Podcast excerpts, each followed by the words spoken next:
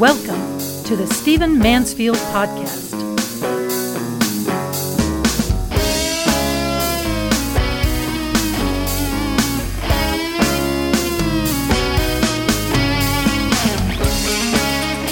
I want to start this podcast by telling you some of my favorite words from ancient literature, from the Bible.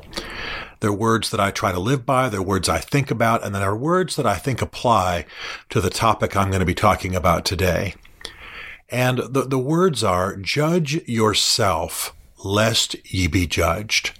Judge yourself lest you be judged. It's in keeping with the wisdom of the ancient world and the wisdom of the Bible in saying, basically, deal with your own stuff or others are going to step in and make you deal with it. Judge yourself, deal with what needs dealing with in your life, uh, in, in, the area that you have responsibility for, or you will be judged, or others will come in from the outside and will force action. And I got to tell you that as I watch American politics, I'm often aware of this principle that people who do not clean up their own house end up having that house cleaned up for them. For, for example, we are in an absolute mess now, I believe, uh, in American medicine, uh, largely because of Obamacare and then the reversal of Obamacare and then the lack of installing something new and better. And so we're in a mess. Why?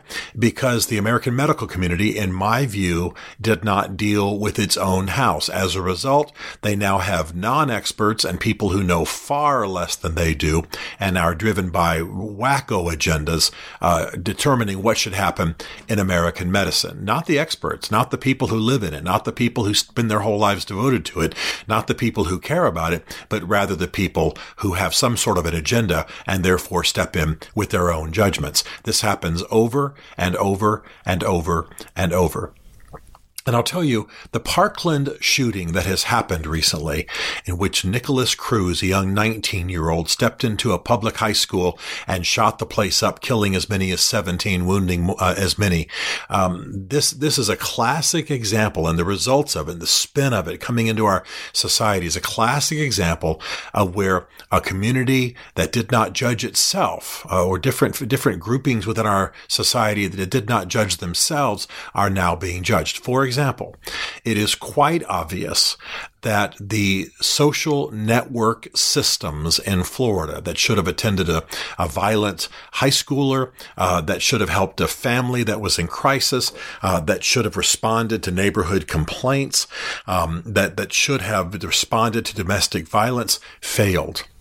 And so now those systems not having policed themselves, so to speak, those systems not having uh, made themselves work from within, now there's going to be external pressure. Now there's going to be firings. Now, so to speak, judgment will come from the outside. I think it's a principle of life. I think it's a principle of leadership and it's definitely a principle of American political life. If you do not judge yourself and deal with what needs to be dealt with, you will will be judged. And I'm going to risk angering some of the folks who listen to my podcast because I want to apply this principle to the issue of guns. let me say very, very quickly that I am not one who hears about a shooting and immediately assumes that the entire problem was because guns were available. I do not believe that. I believe that Nikolas Cruz shot up that school because he's mentally deranged, because social networks did not, uh, safety nets did not catch him, uh, because there was not the reinforcement and the response that there ought to have been. I believe uh, that the that the real source of this is elsewhere. He could have done almost as much damage with a knife, possibly, um, certainly with a pistol. Um, there are other ways he could have done this. He could have used explosives, all of which, all the components of which uh, could have been purchased legally. So we can have long debates about how this is done and who's responsible. And I think it's a little bit of misdirection when the first thing and almost the only thing we talk about is how available guns are. So let me just state that clearly. And I guess I ought to go ahead and say what I've said many times before in this podcast. I'm a gun owner. I have a concealed carry permit. I hunt. I shoot. I enjoy those things. I believe they are constitutional rights. Uh, that ownership of the gun is. And I am not advocating at all for the banning of guns. However, I believe that gun owners in America and the NRA and those who love to hunt and those who want to pass weapons on to their children and those who believe that a certain level of weapon uh, ownership is necessary for personal safety. I believe that they must now police, so to speak, their own house or judgment will come to that house in a way they do not want. And I mean specifically that there is a movement now afoot to over restrict gun ownership in a way that is going to probably be unwise and, and heavy handed. Um, and all of it's going to come about largely because the gun owning, gun adv- advocacy community did not police itself. When we consider what happened in the Parkland shooting, we know now that Nikolas Cruz, a mentally troubled, emotionally troubled 19 year old boy, a year ago, once he turned 18, went out and bought an AR 15, which is an automatic weapon.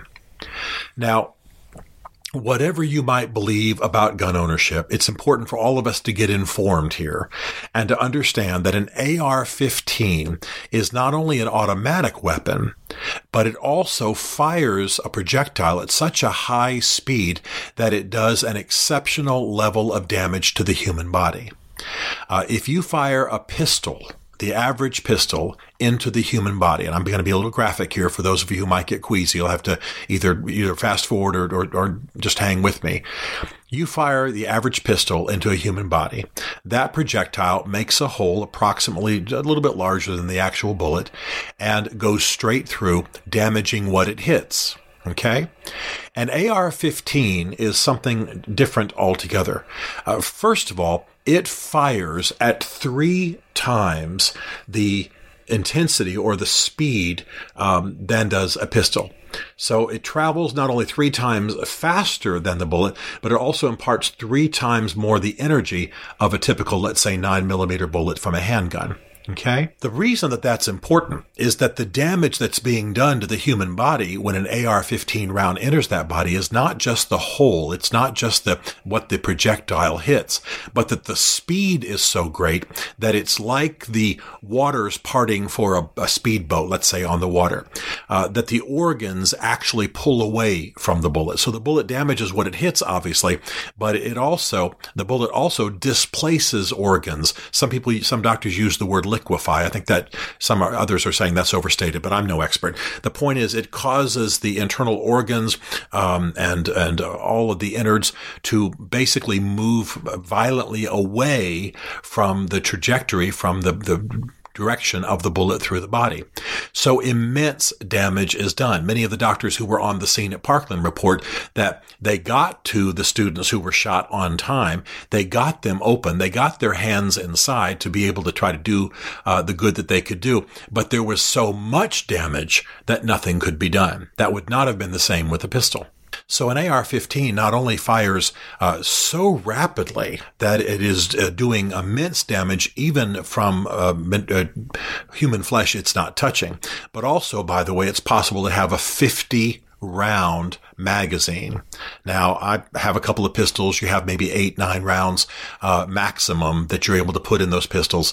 Um, but but a AR-15, you're capable of having 50 rounds. So it's called an assault weapon for a reason. I'm not an expert and I'm not claiming that I know that that's technically what an assault weapon is, but you understand why it might be called an assault weapon. So a mentally, mentally deranged 19 year old uh, in Florida who is not of sufficient age to go into a bar to buy a beer legally was able to walk into a gun store and buy an AR-15 that does the kind of damage that I've described. By the way, I haven't told you the most horrible part of the firing of an AR round, AR-15 round through a human body, and that is that the exit wound is often approximately the size of an orange.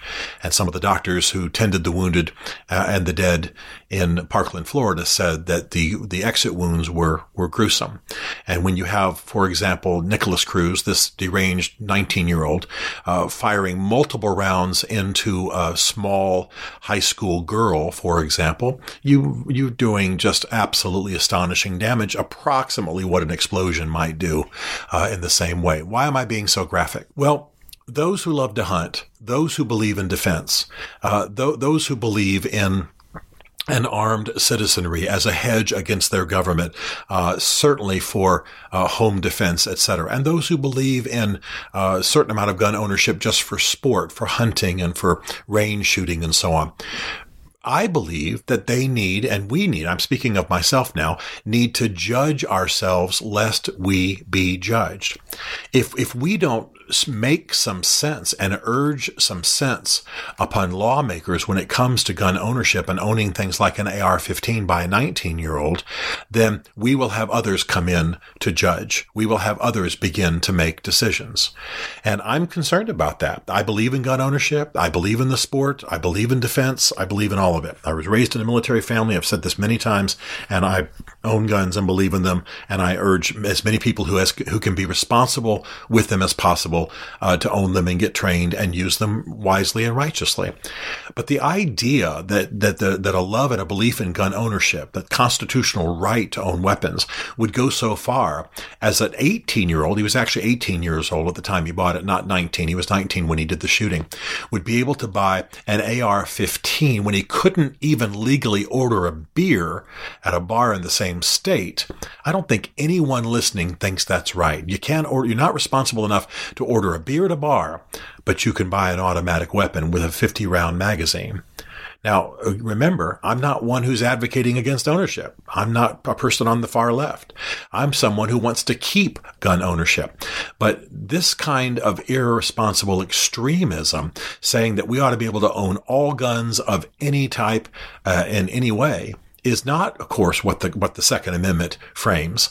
Uh, it is not what the Constitution has ruled on as recently as 2008. I'm, I'm sorry, the Supreme Court has ruled on as recently as 2008, and it's not what's best for our society. Let's own guns. Let's do sport. Let's do uh, weapon, use weapons in sport. Let's use them for defense. Let's use them for contest. Uh, let's enjoy their heritage. Let's pass them on to the next generation.